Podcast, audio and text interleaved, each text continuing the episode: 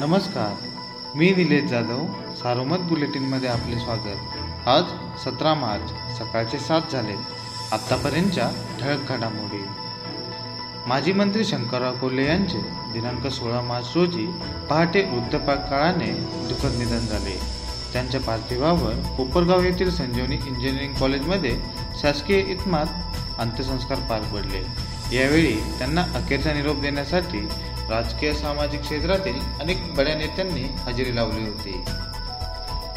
करोनामुळे दोन वर्ष शाळा बंद होती. या कालावधीत विद्यार्थ्यांचे शैक्षणिक नुकसान झाले. विद्यार्थ्यांचे शैक्षणिक नुकसान भरून काढण्यासाठी उन्हाळ्याच्या सुट्टीतही शाळा भरविण्याबाबत प्राप्त मागणीनुसार कारवाई करण्याच्या सूचना शिक्षण समिती सभेत देण्यात आल्या आहेत. जिल्हा परिषदेच्या शिक्षण समितीची सभा बुधवारी उपाध्यक्ष तथा समितीचे सभापती प्रताप शेळके यांच्या अध्यक्षतेखाली ऑनलाईन झाली.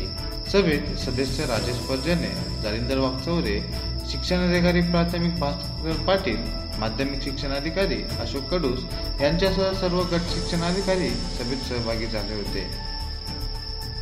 होळी धुलिवंदन शिवजयंती व रंगपंचमी या सणांच्या पार्श्वभूमीवर सार्वजनिक शांतता कायदा व सुव्यवस्था अबाधिक राखणे तसेच करोना प्रादुर्भाव वाढू नये यासाठी जिल्हाधिकारी डॉक्टर राजेंद्र भोसले यांच्या आदेशानुसार सतरा ते बावीस मार्च या कालावधीत अहमदनगर शहर व जिल्ह्यात प्रतिबंधात्मक आदेश जारी करण्यात आले आहेत.